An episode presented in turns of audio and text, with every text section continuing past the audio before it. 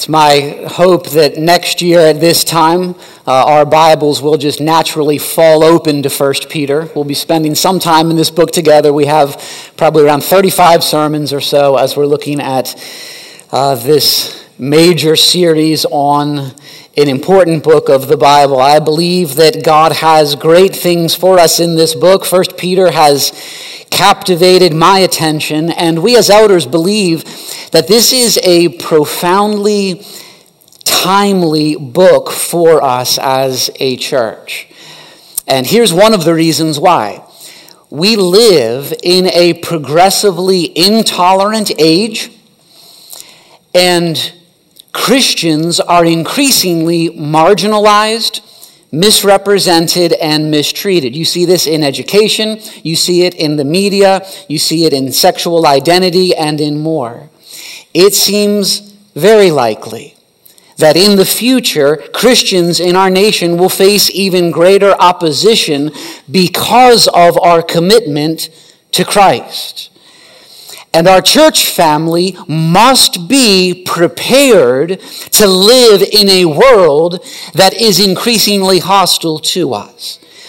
Some Christians are going the way of fitting in. They are compromising and conforming to the world, failing to be holy, failing to be distinct. And then other Christians are going the way of fear.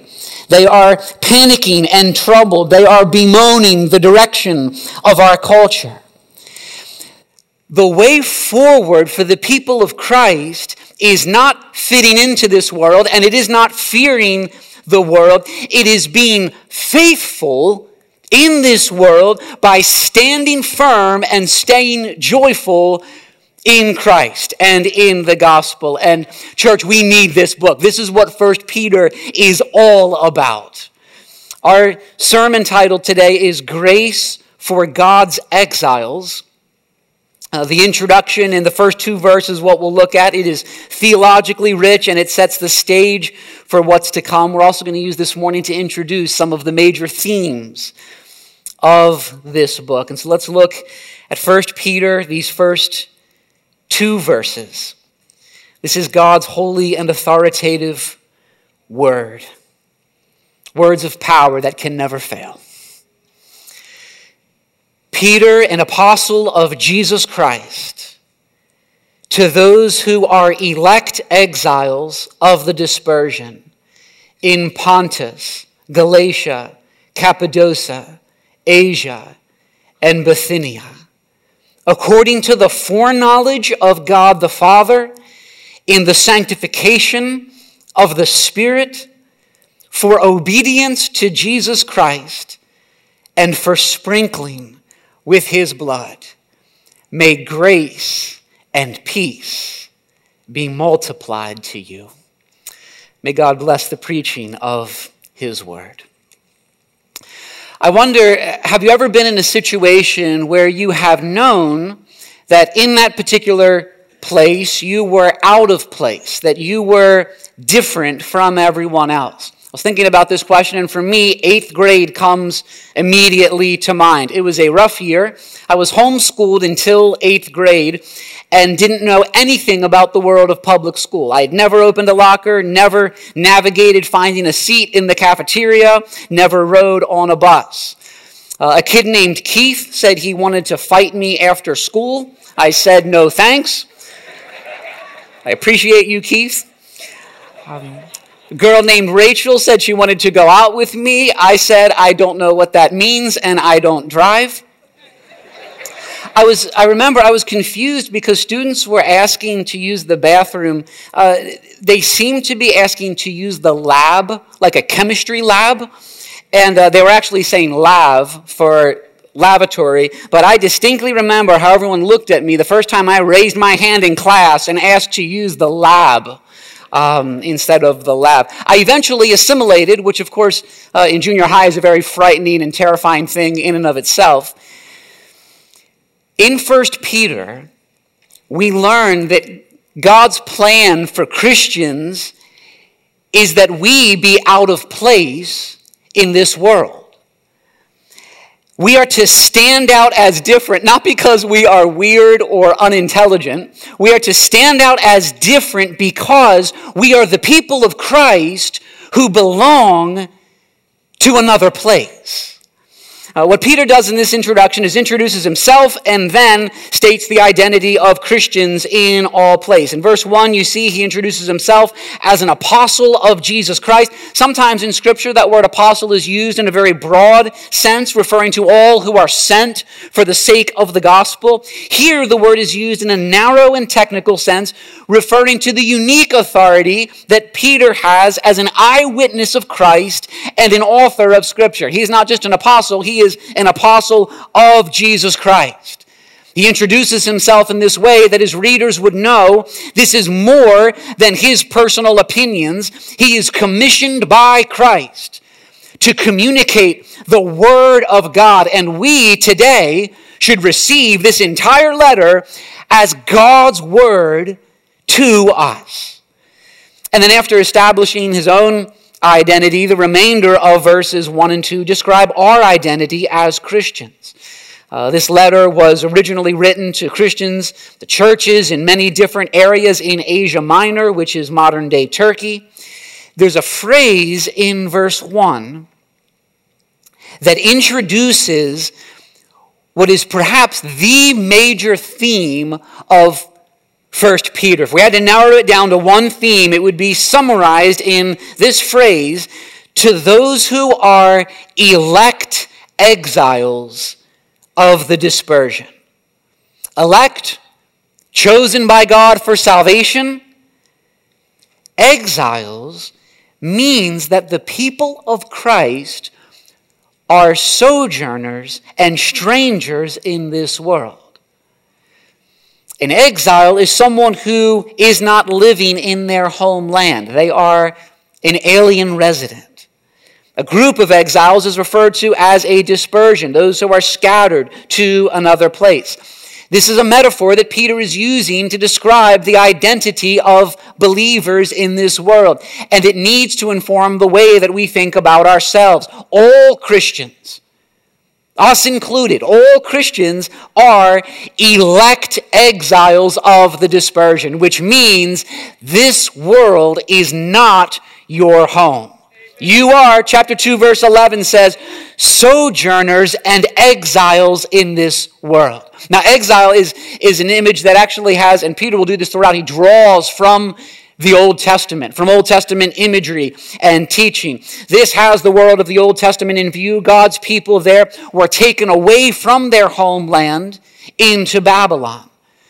Later in chapter 5, verse 13, Peter refers to Rome as Babylon.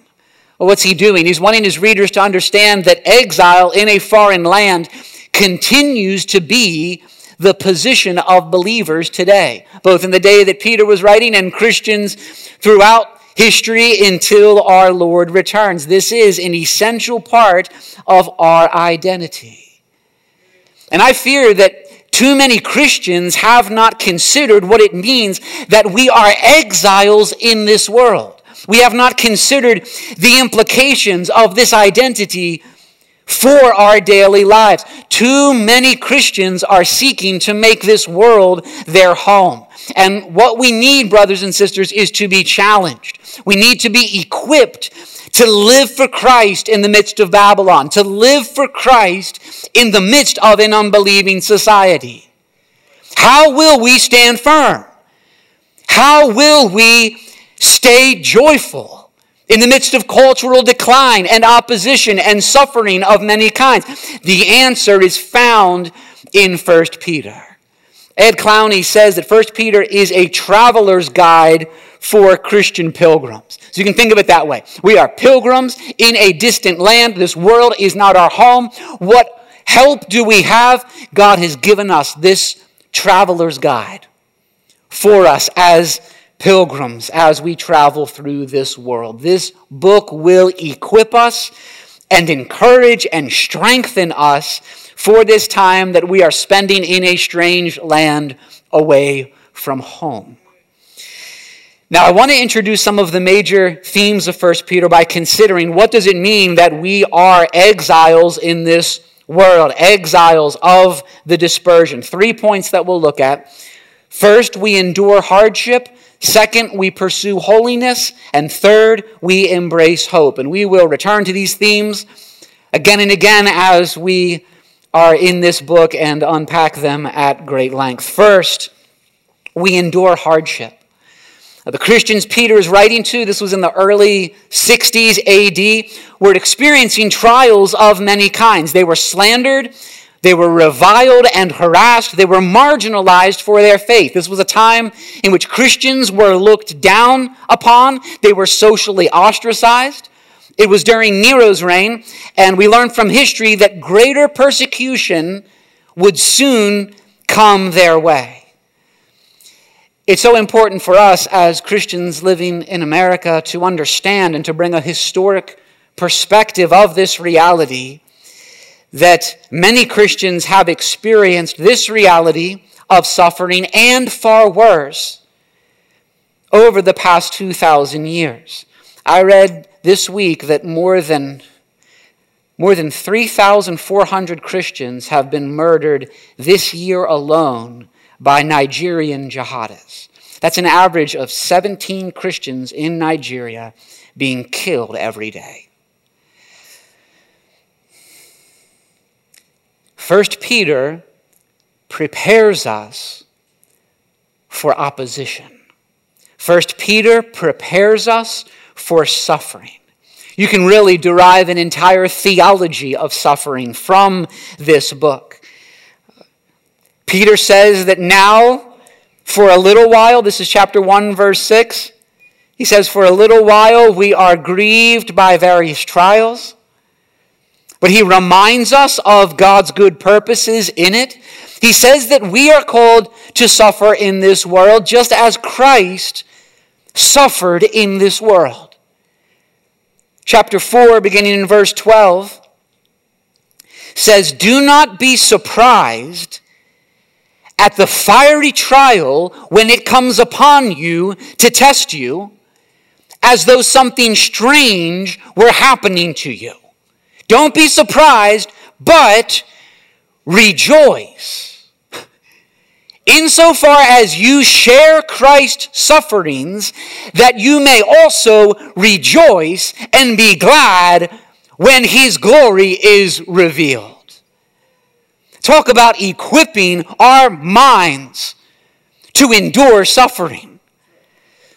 First Peter talks specifically about the hardship of unjust rulers, the hardship of being slandered and reviled by those in this world, uh, even the specific hardship of being married to an unbelieving husband.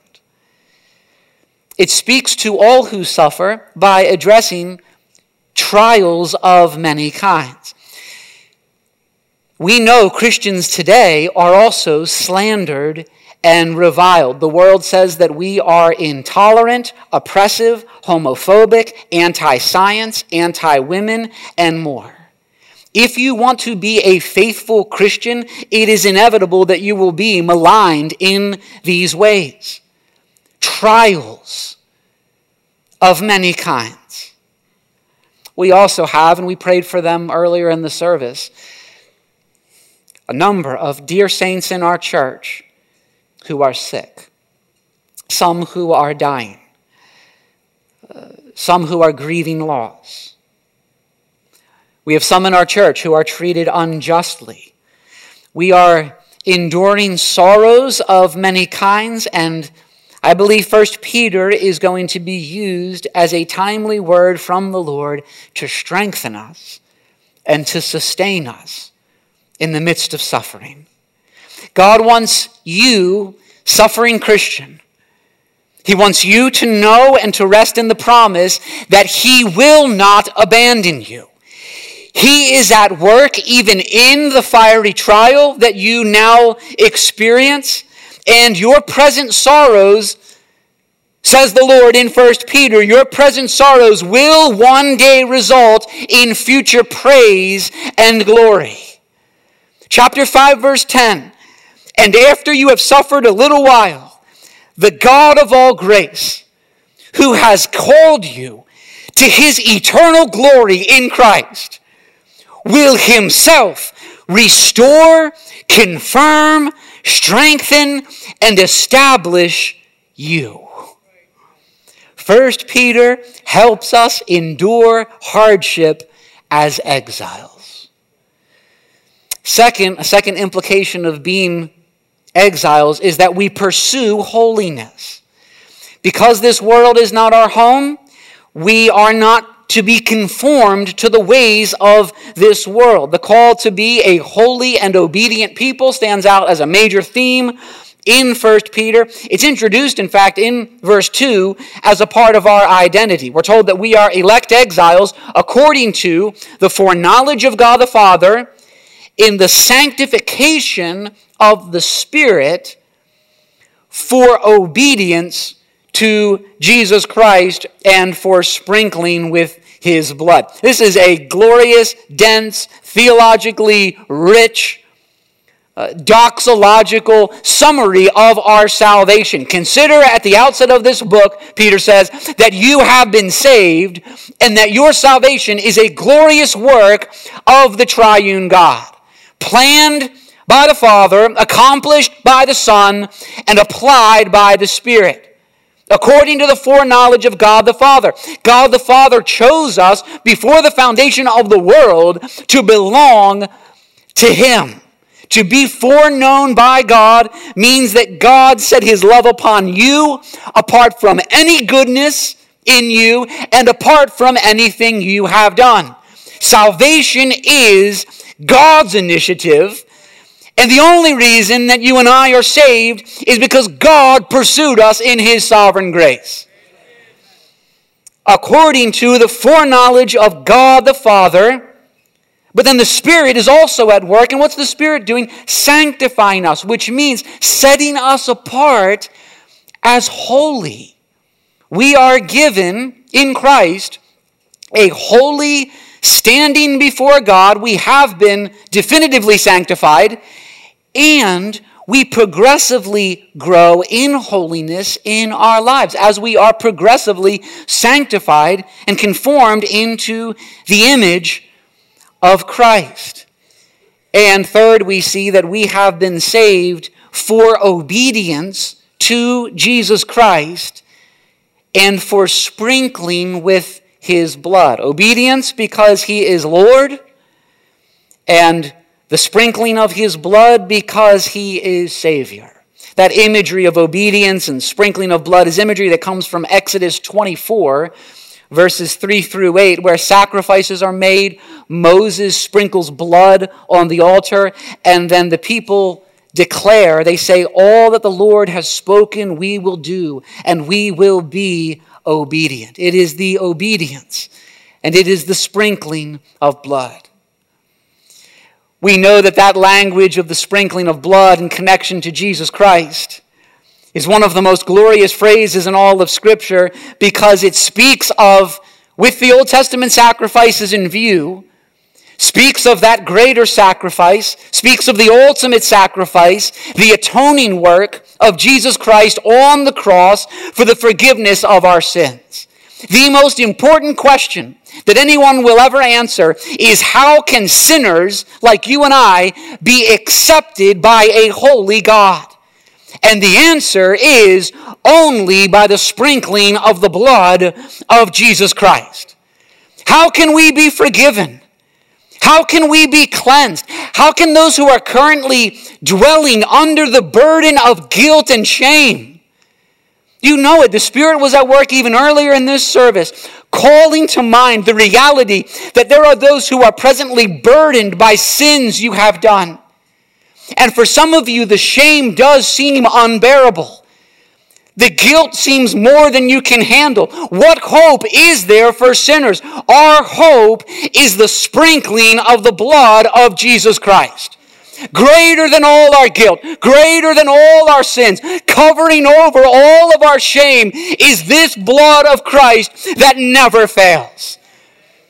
This is, this is who we are in Christ. We are those who have been covered by the blood of our Lord and Savior. We are those who have been forgiven of our many sins, foreknown by God the Father, sanctified by the Spirit of God, cleansed by God the Son through the sprinkling of His precious blood. The Father has chosen you, the Son has died for you, and the Spirit is changing you. This is the riches of the salvation we have in Jesus Christ. And friends, if you have not trusted in Christ for the forgiveness of your sins, come to Him today.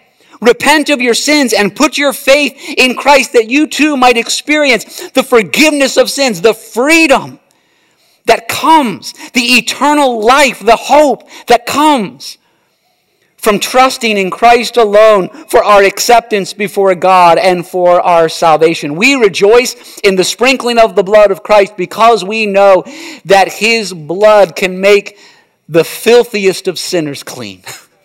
that there are none who are so far removed from him that they cannot be washed clean through the blood of Jesus Christ, our Savior as those who have been redeemed, as those who have had our sins covered by that sprinkled blood. We are set apart as holy, and we are called to pursue holiness in practical life. Not to earn our salvation, but because we have been saved. Chapter 1, verse 15 As he who called you is holy, you also be holy in all your conduct, since it is written, You shall be holy, for I am holy. Chapter 2, verse 24 says, He himself, speaking of Christ, He himself bore our sins in His body on the tree. Why did He do it? He himself bore our sins in His body on the tree that we might die to sin and live to righteousness. First Peter is a radical call to holiness in our personal lives, in our homes, in the church, and in society. All of those applications are made in this book as applications of what a holy life looks like for believers today. I personally have been reading First Peter with an eye to the parts of my life that I most need this call to holiness. So when I get to chapter 3, verse 8, and it commands sympathy and brotherly love, a tender heart, a humble mind. Too often, my heart is not tender toward others. Too often, what goes on in my mind could not be described as a humble mind. My proud mind needs this book. Chapter 3, verse 9 says that I am to bless those who revile and mistreat me. Okay, so there will be those, and there are those who mistreat me, those who sin against me. How am I to relate to them? So often, what I want is for them to experience the same things that I have experienced. I want it to not go well with them. I need this book. Chapter 3, verse 15 says that I am to be gentle and respectful in my communication. Chapter 4, verse 7 says that I am to be self controlled. And then the verses that follow there in chapter 4 call me to love others with a love that covers over sin. That I am to practice hospitality, that I am to serve others. I read this book, and there's one thing that becomes really clear to me, and that is that I am not yet the kind of Christian that God calls me to be in 1 Peter. None of us are. And one of my concerns is that, that Christians have become too much like the world. We talk like the world. We are proud and combative like the world. We indulge ourselves like the world. We slander and envy like the world. And the reason this is so concerning is that if we are no different from the world, we will not be able to reach the world for Christ. One of the things First Peter does, we'll see this as a theme. There is a special emphasis placed upon the witness of our daily lives. It is as we keep our conduct honorable. It is as we relate to those who mistreat us and those who are wrong, as we relate to them with gentleness and with respect, as we refuse to speak against others, as we honor even unjust rulers. God says it is then that people will be won to the Christ we proclaim. There is beauty in a holy life that attracts others to Christ. And so we need to pray both for our own sakes, for our own lives, and for our community, and for a watching world. Pray that God helps us to grow in holiness together through this study of 1 Peter. 1 Peter helps us pursue holiness as exiles, as those who have received the sanctification of the Spirit for obedience to Jesus Christ. And then finally, the third point uh, that we are exiles means that we embrace hope. We embrace hope. This is, in fact, where Peter is going to start, and so we will see this even beginning next week as we jump into chapter 3. We need to know that we have been born again to a living hope through the resurrection of Jesus Christ from the dead, verse 3, we need to know that there is an inheritance kept in heaven for you. That's verse 4. And we set our hope fully, not partly, we set our hope fully on the grace that will be brought to us at the revelation of Jesus Christ. Chapter 1, verse 13. And it is for this reason that we can expect the world around us will ask us for a reason for the hope that is in us. Chapter 3, verse 15. This is fundamental to what it means to be an exile. To be an exile means our citizenship is in heaven. Totally changes the way that we view life in this world and in this nation. Nations rise and fall. Our heavenly inheritance is secure. And as elect exiles, our hope is not in this world. Our hope is in God. Our hope is not in Nero or any earthly authority, but in Christ. They can take our cultural influence, they can take our freedoms, but they cannot take our hope. We are a people of living hope. We have a hope that is sustained. Think about this. How is your hope sustained? It is sustained not by anything in this world, not by earthly circumstances, but by the resurrection of Jesus Christ from the dead. Your hope is sustained by the promises of God. And I have, I have prayed, oh, how we need, how I need eternity in my heart. We need to experience the transforming power of this living hope in our lives. The reason First Peter talks so much about the future is not escapism. It's because that future makes all the difference here and now. This living hope is what gives us peace and joy. This living hope that is to come invades our lives in the present, transforming our relationships, transforming our conduct, changing our view of this world and of the future. That's what, that's what we're going to jump into next week. Verses 3 and following celebrates the living hope that we have. And Peter will return to this hope again and again. First Peter helps us embrace hope as exiles. And it is a hope that fixes on the future, that makes all the difference in the here and now. Now, one more line, and I close with this from the greeting that we need to give attention to. So affected as we were singing grace and peace earlier. The end of verse 2 is a prayer that grace and peace would be multiplied to us. May grace and peace be multiplied to you. Do you need grace today? We need grace, don't we? We are desperate for more of the grace of God. Not just a little bit of grace and peace. We need grace and peace multiplied to us. We need an abundance of grace. We need an abundance of peace from God to be given to us. As we consider the threats that we face in our culture, we need grace that we do not go the way of fitting in, and we need peace that we do not go the way of fear. Grace and peace to enable us to remain faithful.